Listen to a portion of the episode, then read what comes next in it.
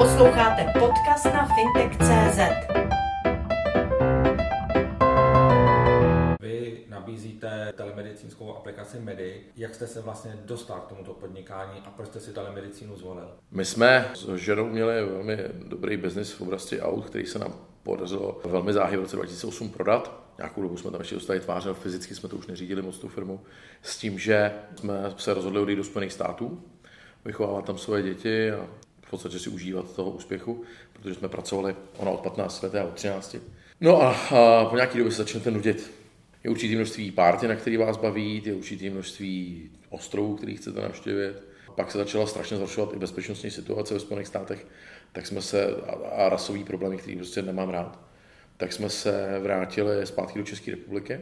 A tady jsme taky neměli úplně v plánu začít podnikat a setkal jsem se se synem při příjmu do na oddělení Orle při operaci nosní mandle s tím, kolik dokumentů papírových donesete, jak to sestřička v 6.30 ráno u toho hladového malinkého tvorečka ťuká do počítače, který mu je zima. Aby byla moc milá, ale prostě to trvá a pak vás dají na oddělení, kde zase čekáte, než přijde anesteziolog se vás zeptat, jak to je, prostě ten administrativní proces je tak dlouhý toho přímo do té nemocnice, že jsem začal pátrat pro tom, proč moje v té době pětiletá, šestiletá dcera posílá babičce fotky z dovolené a proč já nemůžu poslat do systému eh, té sestře ty věci den dopředu. No zjistil jsem, že nic takového jako v Čechách neexistuje, že není nic takového v plánu. Podíval jsem se na některé ambulantní nemocniční softwary, trochu jsem se zrozil a řekli jsme si se ženou, že to zkusíme změnit, protože ty naše autocentra, autoservisy vždycky jeli na softwarech, který psala moje žena. Já vždycky k sobě tým programátorů, ona jako architektka vývoje se svým neuvěřitelně geniálním mozkem umí uchopit složitou věc a udělat ji jednoduchou. Já se z ní vždycky dělám legraci, že ona si sice nenahraje přání, jo, film na kabelové televizi, ale dokáže vyvinout nesmírně složitý software pro pacienty s onkologickým nemocněním. Že ona ho udělá jednoduše, srozumitelně. Ona řekla, že jo, že se do toho spolu pustíme, bez ní bych toho našel. No a pomalinku jsme začali, ptali jsme se chytrých profesorů, vědců, lékařů i kamarádů, lékařů, jak by chtěli, co by byla telemedicína. A poslouchali jsme, že to tady nikdy nepůjde. Že je IZIP a že se tady nic nepovede a prostě je to zabitý v Čechách a lékaři nechtějí, sestry nechtějí, sestřičky nechtějí, nikdo to ne, pacienti jsou staří, neumí to používat. No my jsme řekli, no dobře, jsou to naše peníze, my je do toho stejně dáme, protože jsme prostě, že jsem pík a když mi někdo řekne, že to nejde, tak já to naopak hrozně nutně potřebuji dokázat, že to jde. A On řekl, dobře, tak jo, když to chcete udělat, tak takhle by to mohlo fungovat. No a manželka si vybral velmi zkušený tým zase lidí, programátorů. Vždycky jsme viděli, že chceme, aby ten software fungoval jak v počítači, tak v telefonu. Začali jsme ho psát, před nějakými třeba a půl lety byl hotový a teď jsme ho chtěli otestovat. Chtěli jsme zjistit, jestli ho ty lékaři přijmou, spojili jsme se s organizací Mladí lékaři a ti nám řekli, že to je úplně špatně, že takhle to nikdy fungovat nebude. Kdo vám tohle radil? Řekl, no to byli ty pánové profesoři a starší pánové, no, no jo, ale ti už dávno neví, jak to chodí, ta medicína, už jsou na těch svých klinikách a tu praktika je to jinak. No a pak jsme dál pokračovali, až z toho dneska je eh, platforma Medy, která prostě funguje dobře. Za ty roky, kam jste se posunuli? Protože vy jste aktivní na mnoha trzích, mm-hmm. a to i v Jižní Americe, to znamená, za ty roky kam jste tu firmu dostali? My jsme od začátku mířili na trh Latinské Ameriky, nemířili jsme do západní Evropy. Já mám velmi negativní zkušenost s vnímáním Čechů v zahraničí. My jsme prostě pro, když už nás dobře umístí, tak v Londýně jsme prostě exoti z východní Evropy, stejně tak jako ve Francii. V Německu je to něco lepší. Zatímco v Latinské Americe máme skvělý jméno. Vemte si, že v Ekvádoru je síť restaurací, který se jmenují Golden Prague. Vede je Čech, skvělý restaurace oblíbený. Nejoblíbenější a, pivo v těch zemích se jmenuje Pilsner. Pivovary založil vnuk našeho sládka z plzeňského pivovaru. Objevitel pramenu Amazonky je taky Čech samozřejmě. Byla tam obrovská česká diaspora několikrát v průběhu let, 1918, 1938, 45, 68. Máme tam skvělé jméno. My jsme od začátku mířili na trh do Latinské Ameriky. Takže proto jsme se posunuli, proto jsme v té Latinské Americe, byl to záměr od začátku. Tam máte velice unikátní projekty, spolupracujete třeba s armádou v Peru, mm-hmm. ale i jiné země obsluhujete. Tedy jestli byste mohl trošku přiblížit, jak se k těm kontraktům dostáváte, jaká je tam ta obchodní kultura třeba ve srovnání s Českem nebo s Evropou a co stojí za tím vaším úspěchem, že tam tak dobře proniká? Za tím úspěchem stojí skvělý produkt a velmi dobře vybraný country manažer, který je to Čech, ale žil 14 let ve Venezuele, měl svůj přístav a jak víte, Venezuela se nám změnila z nejbohatšího producenta ropy s největšími zásobami na světě, komunisticko-socialistický ráj, kde není toaletní papír. Tím pádem ten přístav přišel, velmi dramaticky musel uprchnout se svou rodinou, s dcerou, která se narodila. A je to člověk, který možná celý život čekal na tu správnou šanci, aby někdo pochopil, že on to, co řekne, on opravdu udělá, že svoje vize přenáší, my jsme si strašně sedli, dobře se nám spolupracuje, máme trochu štěstí, ale neskutečně tvrdě pracujeme na tom produktu. A dobře pomenováváme ty trhy, kam chceme jít, vybíráme si správní lidi a ukážeme jim hotový produkt, ne plán tím máte ohromný kredit v Latinské Americe. Co se týká kultury, to je naprosto vysoká. Musíme si uvědomit, že my sice vnímáme třeba z filmů všechny jako drogový dílery a jak je to tam strašně nebezpečný. Ano, jsou tam třeba města, v Kolumbii jedno město, který je nebezpečný, no ale jinak je to fantastická, skvělá země. Město, o kterém jste nikdy neslyšeli, Cuenca v Ekvádoru, kde máme v Ekvádoru sídlo. Tak eh, je fantastické místo, kde jsou všude cyklotresy a ne jak tady naši moudří kočele ubírají silniční pruhy. Dneska jsem četl článek, že na Smetanově nábřeží za hodinu a půl nepotkali pruhu ani jednoho cyklistu. Tak tam jsou cyklostezky vedle silnic, dopředu plánovaný, chystaný, všude vidíte věci pro cvičení, nevidíte žebráky, nádherně uklizený ulice. A to město má 600 tisíc lidí a je 3 km v horách vysoko. Je to v Ekvádoru, na kterým se díváme přes prsty. Byli bychom překvapení, jak to Latinská Amerika je skvělá. Jsou tam lidi, kteří chtějí dokázat, že jsou perfektní. Tak jak když si vezmete rok 1990 v České republice. My jsme chtěli dokázat, jak jsme skvělí. Vznikla tady obrovská řada dneska globálních podnikatelů. Kdyby, kdyby vám někdo řekl, že jednou Le Monde bude patřit Čechovi a, a že mu bude patřit uh, Royal Mail, tak byste tomu nevěřil. V 90. letech by to bylo sci-fi. Nebo že koupí uh, britskou loterii a tak dál. Ty úspěchy jsou prostě ohromný. Že nejluxusnější hotel na Maledivách zase patří Čechové. Že největší společnost na půjčování peněz ve Spojených státech soukromá patří Čechové. Ty úspěchy jsou gigantický. No a stejná atmosféra je teďka v té Latinské Americe. Jste mi trošku utekl z té otázky, abych se vás zeptal na to, co přesně vy nabízíte. Zmiňovali jsme třeba tu armádu. Mm-hmm. S čím byste konkrétně uspěli v té Latinské Americe? My jsme v Latinské Americe uspěli s produkty diabetes, čili Medidiabetes, s produktem pro děti, pro prenatální péči o děti Medibaby. Uspěli jsme se základní produktem komunikace, praktický lékař, zasílání dokumentů. A uspěli jsme s produktem eh, Moumedy, s onkologickým produktem u velké sítě onkologických nemocnic INEN. A ta armáda, na kterou se ptáte, která každý baví, vychází z toho, že v Peru je velká síť řek, kde v džungli bydlí velká komunita lidí, všichni mají přístup k rychlému internetu, ať už z různých nadací, dostali prostě satelitní připojení, ale málo kde je lékař. A po těch řekách jezdí uh, lodě říční, vlastně ne armádou, na kterých jsou lékařské týmy, starají se o ty pacienty ale nemají se jak mezi sebou konzultovat, posílat informace bezpečně, protože v té Latinské Americe se velmi dbá na GDPR a, a na, na vůbec bezpečnost přenosu informací, cyber security. A ty maminky by třeba potřebovaly konzultovat s tím lékařem, ukázat mu to maminko, fotky, poslat mu zdravotní dokumentaci. Tak to je to, s čím jsme uspěli v té armádě. Z jednoduchostí posílání, z bezpečnostní posílání, s jejich 20 letou zkušeností, z nutnosti s nějakou formou telemedicíny a my jsme přišli s hybridní léčbou s, s tím, že se staráme o ty pacienty, čili Medidiabetes, uh, Medibaby, Medi a MediUp.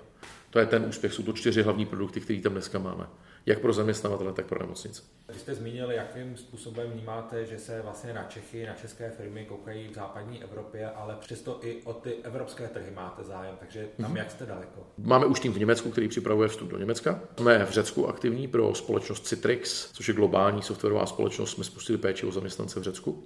Jsme na Slovensku a Maďarsku. Připravujeme další země. A ze západní Evropy to určitě bude první Německo, pak bude Francie, Itálie Španělsko. Ale tam je to až s tím, když oni o nás někde slyšeli. Jo, to znamená, že um, na kongresu v Santanderu jsme dostali cenu měsíc a půl zpátky za největší přínos uh, technologické lidstvu, což jsme první česká firma, která to dostala, od firmy Sysdet za produkt Medidiabetes. No a najednou je obrovský množství poptávek ze Španělska protože, aha, tyjo, oni to mají, oni to peruánci mají, oni to mají ekvádorce, my to tady nemáme. Takže jako, ta cesta je naopak. Jo, že já, já, podívejte se, jaký obrovský úspěch mají české firmy právě dneska v té západní Evropě ale až udělali jméno. Jakým způsobem vlastně hledáte ty lidi pro ty jednotlivé trhy, jakým způsobem je vybíráte a jak obtížné to je najít někoho, kdo vám vlastně ty dveře v, tom, v té dané zemi otevře? Já vám řeknu příklad výběrového řízení, který jsem slyšel od mýho kamaráda a který přesně to ukazuje, jak to je. Přišla asistentka, donesla generálnímu řediteli 2000 životopisů takhle naskládaných a on jich 90% vzal a hodil do koše. Ježíš Maria, vy to ani nebudete číst, pane generální řediteli. A on mi odpověděl, no a vy snad chcete dělat s někým, kdo nemá štěstí. To znamená, že vybíráme si lidi podle toho, co mají za sebou, musíte k tomu člověku mít feel, jakou mají vize, a vybíráme se lidi z oboru a přesvědčujeme, že chtějí s námi spolupracovat.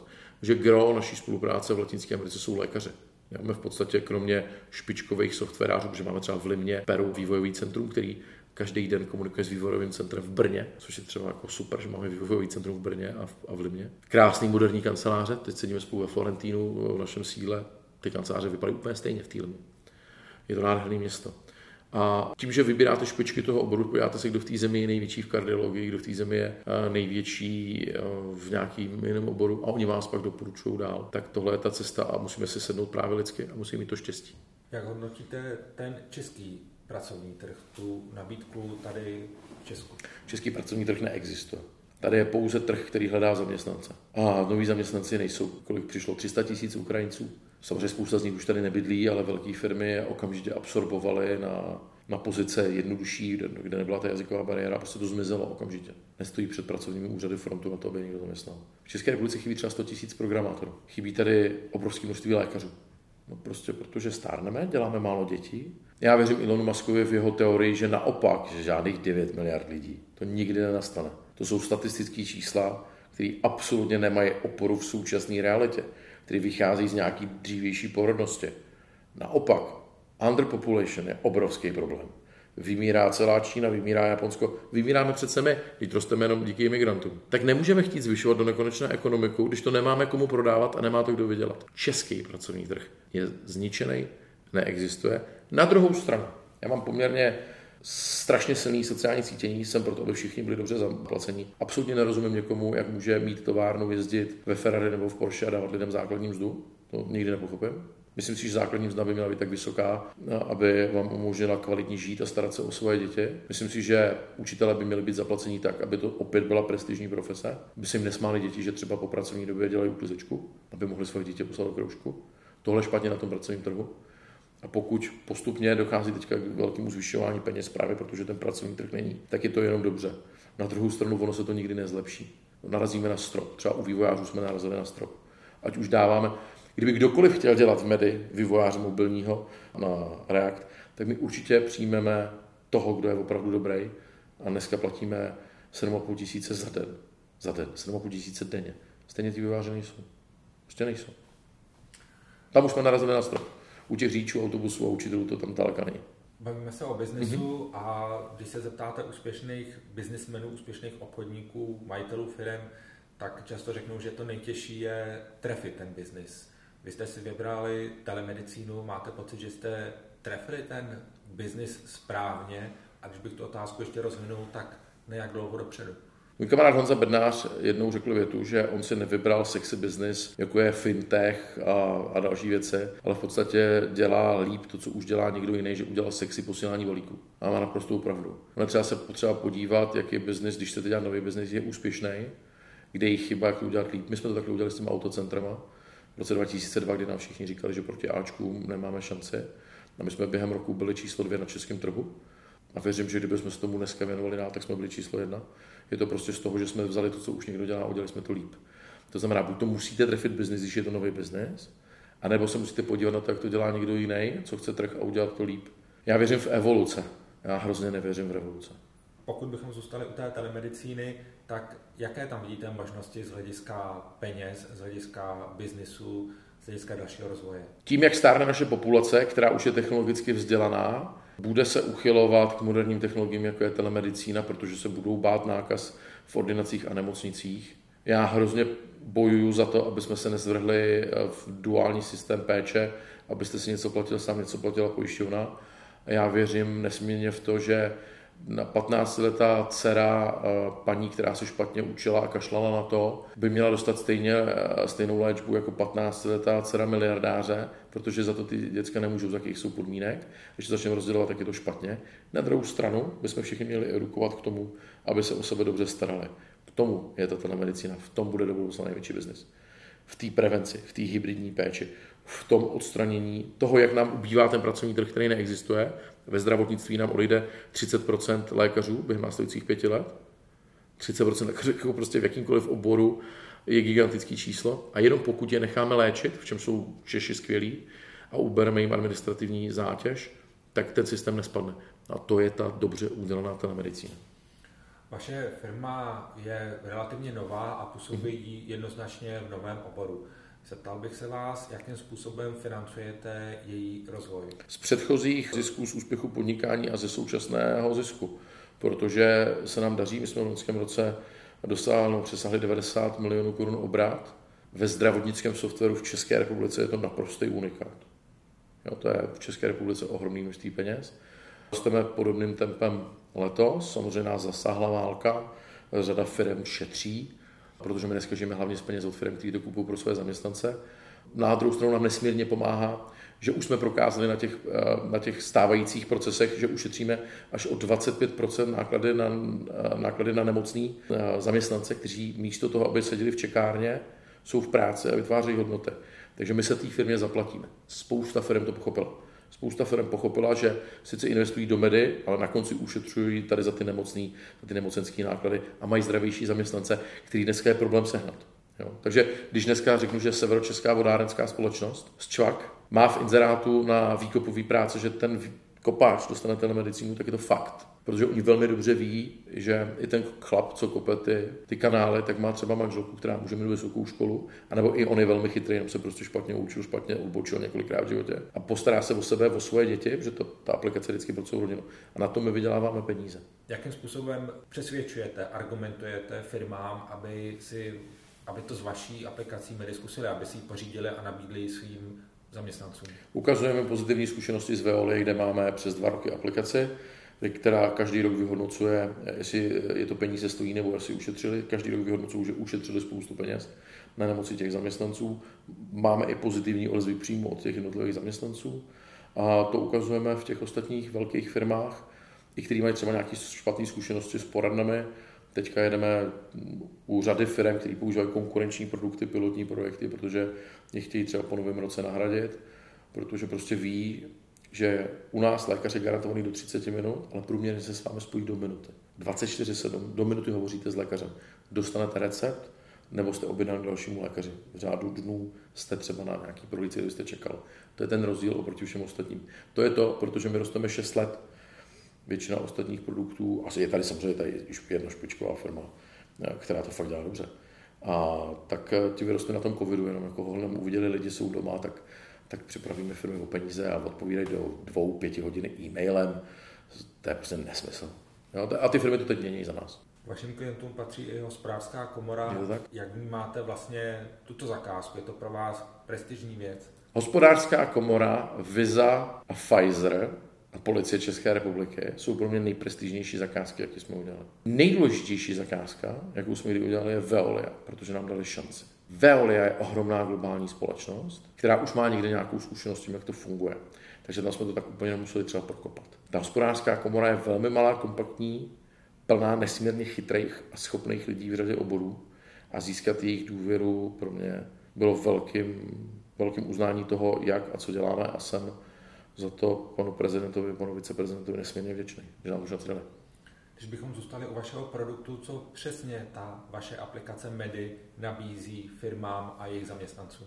My jsme schopni tu aplikaci firmě white labelovat, to znamená, řekneme, že třeba firma Straycheck bude mít aplikaci Straycheck zdraví nebo Straycheck health ve svých barvách pro své zaměstnance, dá to jejich zaměstnancům i svým zaměstnancům jejich rodinám zdarma. Má to plně uznatelné do nákladu. Ten zaměstnanec nebo jeho rodina se 24 hodin denně, 7 dní v týdnu do 30 minut spojí s lékařem. Žádná centrála, žádná sestřička, žádný e-mail. Online se vidí s lékařem, eh, z očí do očí na kameře. On nebo jeho děti nebo jeho rodinní příslušníci dostanou stejnou péči, jako kdyby třeba přišli na pohotovost. tam taky nesedí váš praktický lékař. My je ty zaměstnance poučíme, osobně je školíme, v ceně to produktu je osobní školení, kdy vysvětlíme, jak to používat, co očekávat. Že třeba, že, že třeba, že nám nepředepíšeme antikoncepci, pokud nemají čerstvý odběry krve a gynekologické vyšetření. Že malým dětem naopak předepíšeme vždy antibiotika na nemoci horních cest dýchacích a na boreliozu, která prostě je jasným výsevem a umožní jim to nejednat tu pohotovost, nechat třeba děti u prarodičů a jít do práce. Na tomhle ta firma vydělává.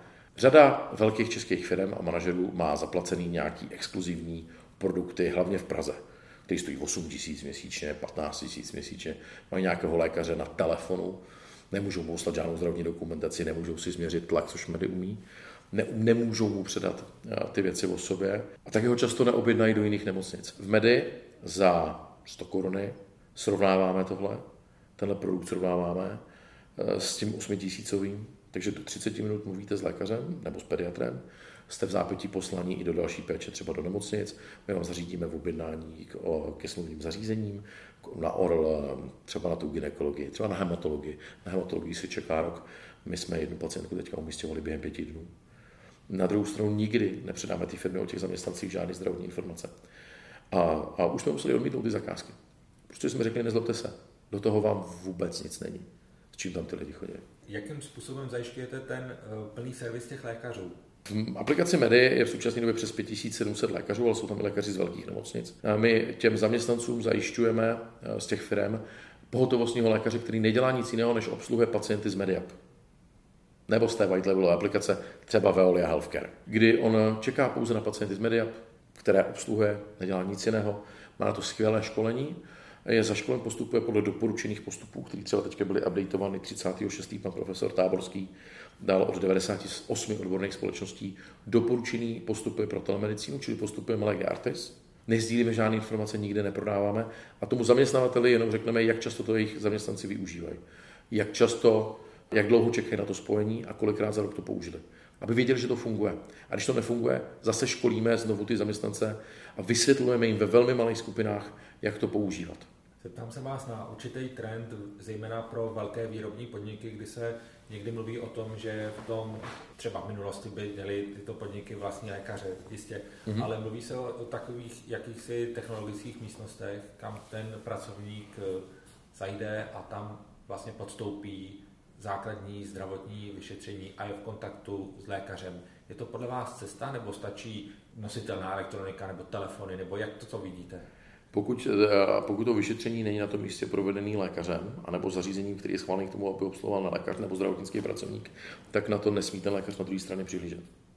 Jo, protože to prostě se nepovažuje za vyšetření. To je anamnéza. Na to pak stačí ty chytrý hodinky a další věci.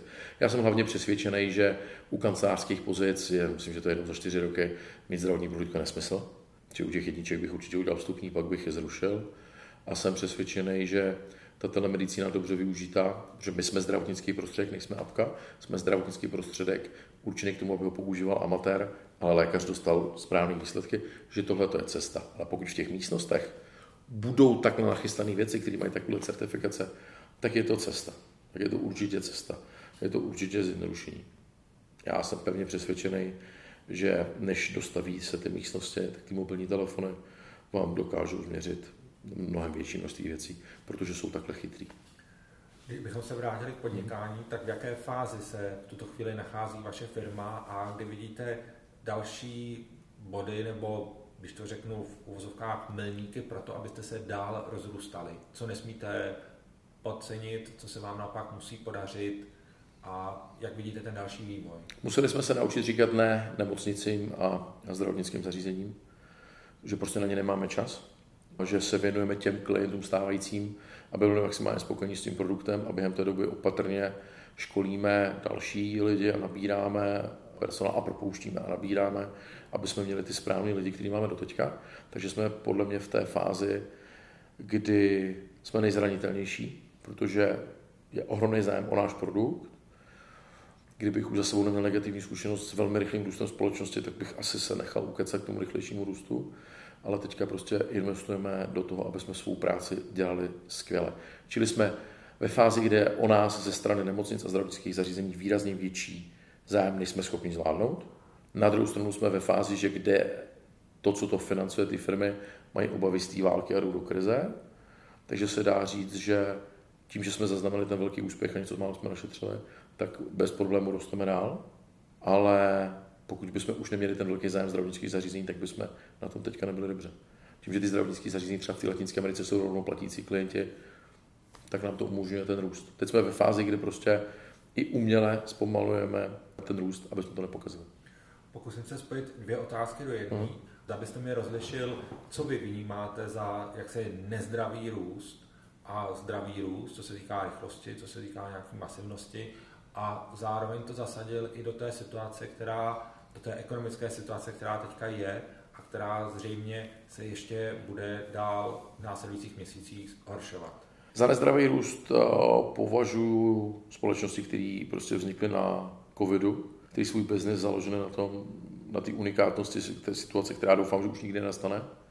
To považuji za nezdravý růst. To znamená, že prostě napálili to podnikání, protože lidi seděli dva roky doma a z těch dvou let si udělali predikci na dalších deset. To nezdravý růst. A nebudu nikoho jmenovat, on je hrozně jednoduchý. Já jsem pilot a americký piloti se bráníme tomu, když někdo kritizuje jiného pilota, který naboural, no, jako crashnul letadlo, protože tomu se říká gaučový lítání. To je strašně jednoduchý to hodnotit z toho gauče. To podnikání je hrozně složitý a já chápu, že třeba lidi, kteří nemají tu životní zkušenost a zažili jenom ty dva roky, tak ten biznis rozjeli. A to je nezdravý růst. Za zdravý růst považuji naopak firmy, které našly nové příležitosti za poslední dva, tři roky, rozjeli nějaký země a pak pomalu rostou. Já třeba za zdravý růst považuji rohlík. Jo, já si myslím, že rohlík to dělá prostě strašně dobře. Já jsem občas zkusil třeba i konkurence a prostě ten rozdíl je gigantický. Ten rohlík to dělá jako absolutně dokonale. Jo, za zdravý růst považuji Alzu. No, to jsou prostě společnosti, které dělají skvěle. Ty prostě opravdu vyrostly, ten majitel to zná úplně od začátku, samozřejmě neznám. Ale tak, jak to pozoruju zvenku, a třeba i co si někde přečtu, tak to je třeba strašně výborný zdravý růst. Za zdravý růst považuji Agel. To dělají tak hrozně dlouho, v podstatě Severní Morava je Agel. Za zdravý růst považuji doktora Maxe. Jo, prostě to jsou lidi, kteří rostou pomalu, nebo dlouho rostly pomalu a pak jako expandovali. To jsou firmy, které se to prvně naučili. My se snažíme nic jiného, než to kopírovat. Jo, jsme si udělali pár zemí v Latinské Americe, pár zemí v Evropě, jednu zemi uděláme v západní Evropě a pak se budeme dívat, jestli to děláme dobře. Jo. Protože samozřejmě to hrozně strašně baví, jako otvírat ty nové trhy a jsou tam noví nadšení lidi. A ono já se potřeba věnovat i těm lidem, kteří, kteří jsou s váma 6 let a už ví, že ne vždycky všechno růžový. A ta ekonomická situace, jak hodnotíte současnost a to, co nás, abych tak řekl, čeká? Navrat do reality. To není žádná ekonomická krize. To je navrat do reality. Jak může stát být v Praze víc než v Dubaji nebo na Manhattanu? To je normální. Na metr čtvereční. Pro mě je výhodnější si koupit dům eh, u moře z lodí eh, v Miami, než domek za Prahou. To je nesmysl. To jednak ty lidi na to nejsou schopni vydělat, protože ty podnikatele tak dobře neplatí. Prostě myslím si, že všichni si brali hypotéky, když to bylo za nula, všichni stavěli, z toho byl ohromný ekonomický růst, všichni jsme věřili, no já teda ne, ale fintechům, startupům a dalším takovým věcem. Investovali jsme hloupý peníze do, do, do kryptoměn. Já si myslím, že kryptoměny mají jakoby potenciál, který bohužel pokazili ti, kteří to správně pochopili, viděli na tom peníze, nechali to padnout. A, a tohle se dává do pořádku. Líbí, jak Warren Buffett řekl, že by prostě nedal za Bitcoin ani, ani 5 dolarů, protože tomu prostě nevěří. Já to taky absolutně nevěřím. Od začátku.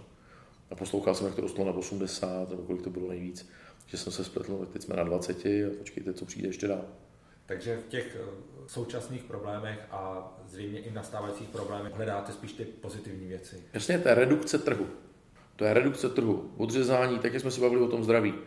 Jo? To, že se donutím, já asi ne, ale třeba někdo běhat, a přijde o nějakou tu masu, nějakou tu hmotnost, tak odřezal to špatný, co ten trh zpomaluje. Prostě tím, jak se rostlo na umělých penězích, tak se právě těm dobře stanoveným biznisům třeba neumožňovala správný růst. Já jsem přesvědčený o tom, že ten celý trh byl neuvěřitelně přepálený, že to bylo mimo realitu, že jsme neumožňovali mladým rodinám bydlet, že jsme neumožňovali lidem na začátku kariéry se starat o svoje děti dobře, protože museli být hrozně dlouho v práci, aby zaplatili hypotéku nebo nájem, protože nemají na hypotéku. Já jsem prostě přesvědčený, že tahle hospodářská krize není žádná krize, ale že to je očistá návrat do reality. Sledujte fintech.cz